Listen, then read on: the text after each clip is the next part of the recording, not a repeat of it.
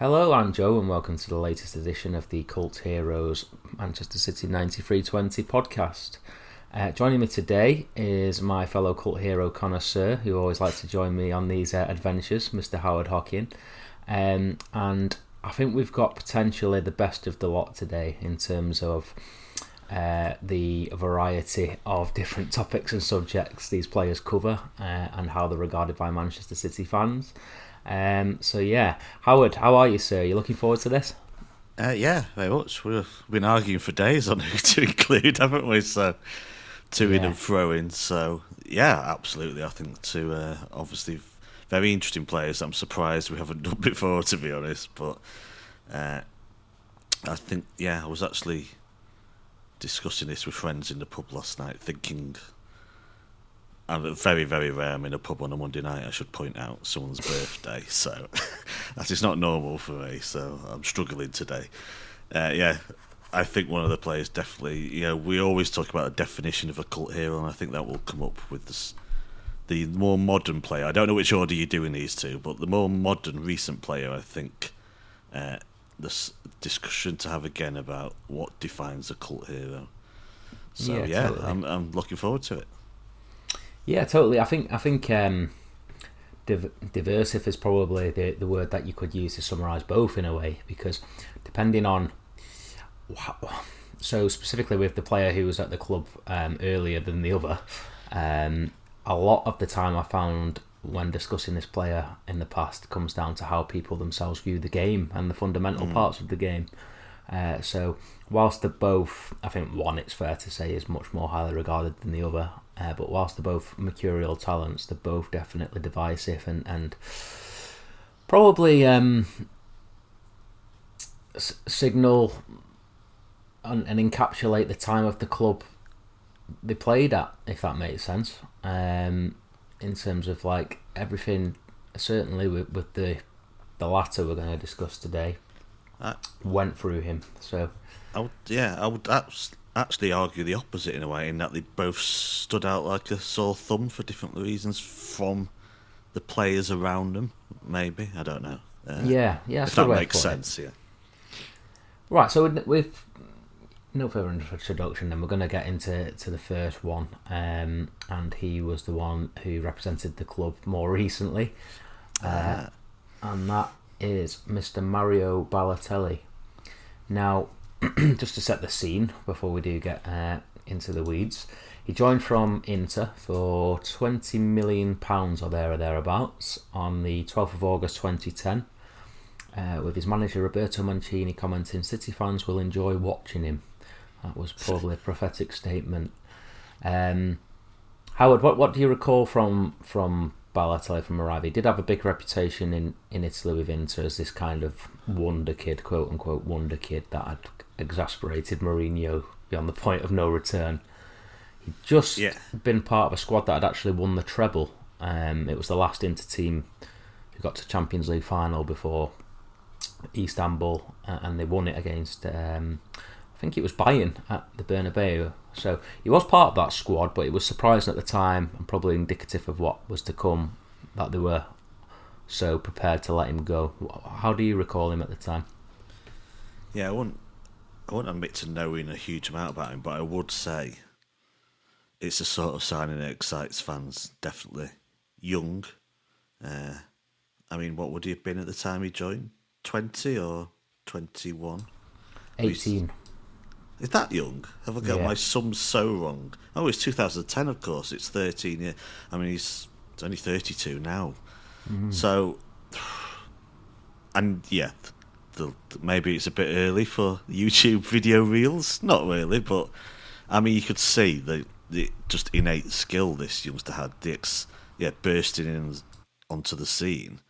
It's just, it ticks every box, doesn't it? For like, raw talent, young, explosive, forward player. It's like, what's not to like? And you don't know that much about him. How can you at that age? You don't know how they're going to develop, but you're excited to follow them and see the journey. So I wasn't an expert on him, definitely, but we were signing up so many players at the time. It's he could, it's maybe he didn't stand out in that respect because we're on such a fast-track journey from 2008 in the next 5 years, and of course since then, that maybe it did stand out exciting. It's just one of a group that every time a player arrived, he was one of many. I thought, oh my God, yeah, this is like... You struggled to comprehend at the time, yeah, this is what we are now. We're signing these sort of players. And yeah, at the time I think I felt he complemented the other signings in the squad as well, because he was different, and you need that in a squad, a bit of variety. Yeah, I mean, just to add to that, I think he was part of that famous summer where David Silva, Yaya Toure, Kolarov, I think we've all seen the famous photo at the Etihad with Mancini stood behind them in that wonderful Joe Mercer jacket. And yeah, it was such an exciting summer, and they just seemed to be rolling through the door one after the other. He actually made his debut in the Europa League against FC Timișoara. Anyone remember them? He scored, but I can't remember if it was in the act of scoring. Typical of Balotelli, I think it was. In the act of scoring his first goal for the club, he injures his knee, his meniscus, which actually required surgery, meaning that, and I think this game against Timișoara from memory, forgive me, it's probably not the best, but I think it was a qualifier to get into the group stage, so it was July, August time maybe. Oh no, he signed in the August, so it can't have been long after his signing. But nevertheless, it would keep him out until October. So it was almost like he was, I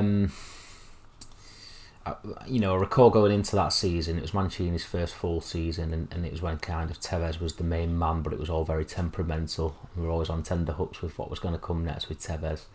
The other players at the team were like Adebayor, who was in and out of the team. And then we were settling in, obviously, the likes of David Silva and Yaya Toure, who would go on to become bona fide club legends.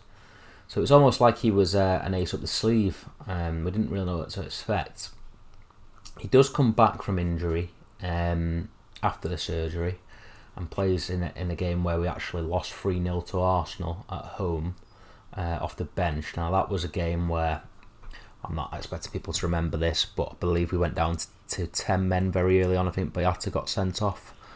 Good God. How time has flown by, has it not? So. Yeah, do you recall this vaguely? I think Nasri ran the show for Arsenal, which was probably prophetic for him and City. I'm using that word a lot. His first Premier League start, however, comes at the Hawthorns, and in very typical Balotelli fashion, he scores a brace in a 2-0 win at a high-flying West Brom team who were doing well at the time, before being sent off for violent conduct. Now... If that's not a sentence that sums Mario Balotelli up, Howard, I don't know what is. Do you have any memories of this game at the Hawthorns? And essentially, I think he is 19 by this point. He's making his debut. He's scoring essentially the winning goals, but there's no Balotelli moment without some controversy, is there? No matter how good. Yeah, what a perfect summation of everything that's going to follow. To be honest, I don't remember it that well. My faint old West Brom memories are going now, seeing us lose 2-0 to in those days where we were really rubbish. But violent conduct, I mean, yeah. The thing is, we were stacked, weren't we, in up front at the time, and we would be in the next couple of years. It's weird when we're later winning titles with no strikers, just how much talent we had up front in this period. So he didn't really arrive to go, he didn't necessarily have to be straight into the team. He was part of the squad, and at his age, of course, he had time to develop. It was a straight red after a yellow as well, I think. So he's just kicking out at someone, which is just...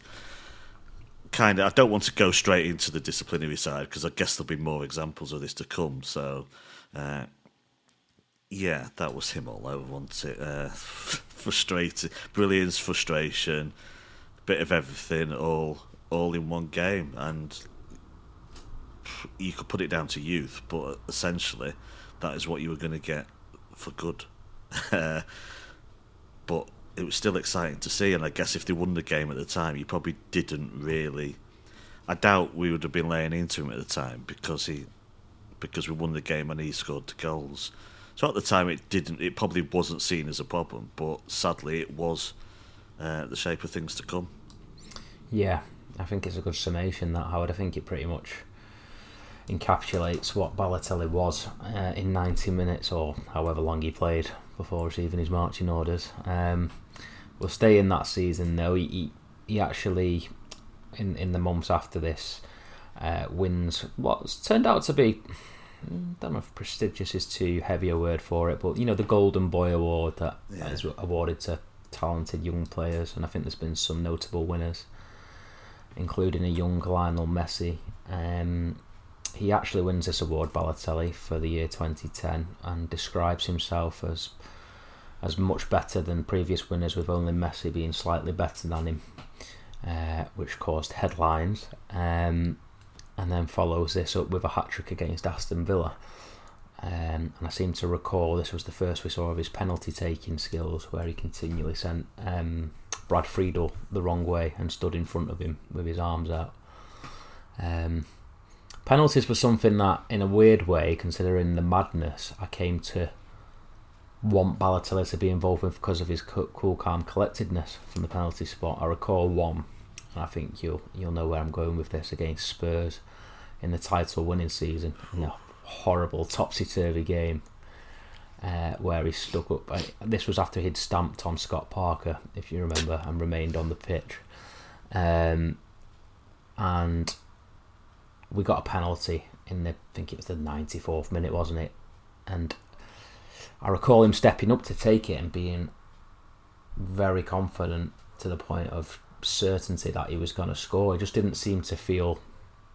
He was a bit weird, wasn't he? In the sense that he didn't really seem to be bothered by football, whether it was handling himself as a professional and not getting sent off, or the highest of pressure penalties, just brushing it aside and burying it as if it was a kickabout with his mates. Bit of Edison in him, really. It's like, does he know he's in a high pressure match and with everything at stake? Because he certainly doesn't act like it.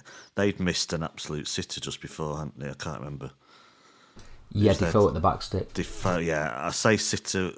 Well, I don't know. He stretched for it, didn't he? And just, I think he got something on it and just couldn't direct it in, and then that penalty. It's huge, and I've just checked up. He has missed 5 penalties in his career, but by the time he'd left City, I don't think he'd missed any in his career. So it all comes since City. I would say he's the greatest penalty taker I've seen at the time. I mean, Yaya Toure is obviously the other one in the discussion, whereby you absolutely expect a goal when they step up to take a penalty. And for that, yeah, he was absolutely brilliant for us. So. And nonchalant, the pressure of that. I know, the pressure of that one. It's like, even like Fulham at home this season, you know, Erling Haaland steps up, does a last minute penalty. It wasn't a great penalty, was it? Let's be honest. It kind of squirmed under the keeper. With Balotelli, it's like, yeah, he had no doubt that we'd probably just won the game when we got a penalty late on. And it always begs the question, what if Aguero had gone down, foreshadowing. Anyway, moving forward. The next notable part of this season, sorry, we've jumped back and forth there with penalties from various parts of his City career, but the next notable part is quite a topsy-turvy evening in the Europa League for young Mario. He starts the evening by seemingly struggling to put his bib on, which is picked up with delight from Robbie Savage and the guys in the I want to say BT pundit box, but I don't think it was BT at the time. It may have been ESPN from memory, before being sent off for violent conduct. What else? Early on in a game against Dynamo Kiev, I think it was the quarter-final, which sees City eliminated again. You know, I'm just reading off, you know, some of the notes I've put together for this podcast, and they just seem to summarise his career in one sentence. Like, it's just mad, isn't it? Like, I think we can all vividly remember the bib incident. It was a bounce. Yeah, well, the red card was a bouncing ball. So he puts his studs up, his foot up towards the ball, but then connects with the Kiev player's chest, and kind of leaves it there for a bit. And it's like many of his disciplinary problems, or many of the tackles, or many of the red cards, or the ones that follow him throughout his City career. You could see it both ways. It's like, well, it's a bouncy ball and he went for it. And yet you could also think, well, he probably meant that and he's left something in on a player. It was like, he wasn't like some dirty player from the 70s leaving his studs in all the time. He was always just on the edge of like...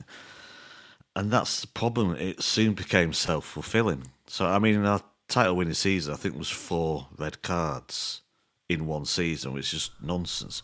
But it got to the point eventually that it didn't matter what he did. It felt like as soon as he stepped on the pitch, he was going to get a card. Thanks for listening to the first 15 minutes of the show. To listen to the full podcast and all our contents, including reviews, previews, analysis, quizzes and much more, go to 9320.com to sign up now, or simply click the link in the description. So what are you waiting for? Go to 9320.com now for the best, most passionate, impartial coverage of Manchester City and beyond.